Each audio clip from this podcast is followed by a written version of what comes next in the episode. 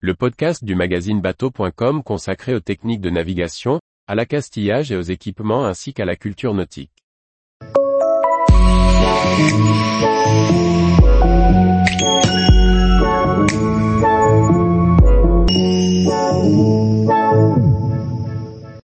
Rail Ouessant, comment le naufrage de l'Amoco Cadiz a changé la circulation maritime?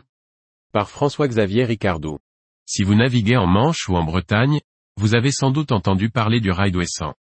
Ce nom désigne le dispositif de séparation du trafic, DST, qui organise la circulation des navires au large de l'île d'Ouessant, la plus à l'ouest de la France.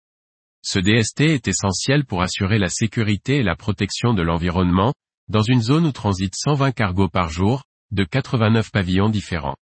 L'un des pires désastres écologiques de l'histoire maritime s'est produit le 16 mars 1978, quand le pétrolier Amoco Cadiz s'est fracassé sur les récifs de Port-Salle, dans le Finistère.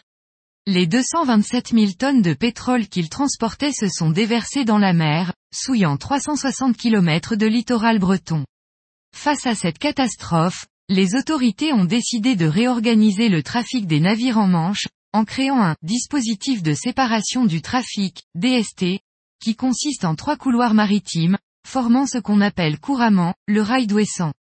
Ce DST est entré en vigueur en 1980, avec pour but de contraindre les navires montants, transportant des hydrocarbures et des substances dangereuses à emprunter une route située plus au large des côtes.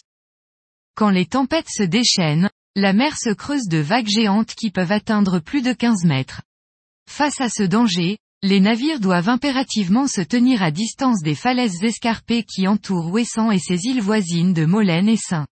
Le DST, ou dispositif de séparation du trafic, est un système qui organise la circulation des navires en mer en deux files parallèles, une file montante pour ceux qui vont dans un sens, et une file descendante pour ceux qui vont dans l'autre, sur le même principe que les routes à double sens pour les voitures, avec une ligne blanche au milieu. En 2003, une nouvelle modification du DST a été réalisée, après accord de l'Organisation maritime internationale, OMI. La voie la plus proche d'Ouessant, à 24 000, 43 km, de l'île, est dédiée aux navires qui entrent dans la Manche. La voie la plus éloignée, à 43 000 d'Ouessant, est celle des navires qui sortent de la zone. Les voies de navigation, d'une largeur de 5 000, 9 km, chacune, sont séparées par une zone tampon de même largeur. Les navires qui font du cabotage, sans transporter de matières dangereuses, utilisent, s'ils le souhaitent, la première voie à 10 000 d'Ouessant.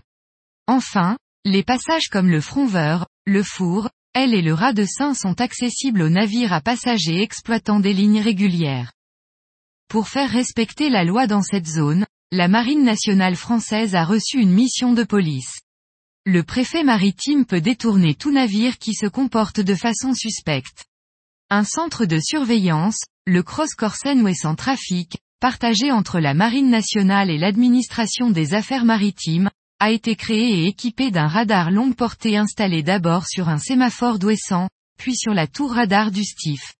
Haute de 72 mètres, elle culmine néanmoins à 130 mètres de hauteur. Un remorqueur de haute mer, l'abeille Bourbon est affecté au cross pour toutes les interventions dans le rail. Le nombre d'interventions d'urgence dans le rail d'Ouessant a diminué au fil des années, grâce à la surveillance renforcée et à la prévention des accidents. En 2022, Ouessant Trafic a eu à gérer 38 situations anormales, 33 situations rapprochées et 433 situations anticipées, et 178 avaries ou arrêts pour maintenance. L'abeille Bourbon, le remorqueur de haute mer, est intervenu cette fois pour secourir des navires en avarie. Neuf infractions ont été constatées, impliquant quatre navires de commerce, deux navires de plaisance et trois navires de pêche. Les infractions portaient sur le défaut de veille et, ou un refus de se conformer aux demandes de Wesson Trafic, des comportements dangereux en lien avec le non-respect de la règle 10 du RIPAM, deux passages dans la zone de navigation côtière ainsi qu'une collision entre deux navires. Tous les jours, retrouvez l'actualité nautique sur le site bateau.com. Et n'oubliez pas de laisser 5 étoiles sur votre logiciel de podcast.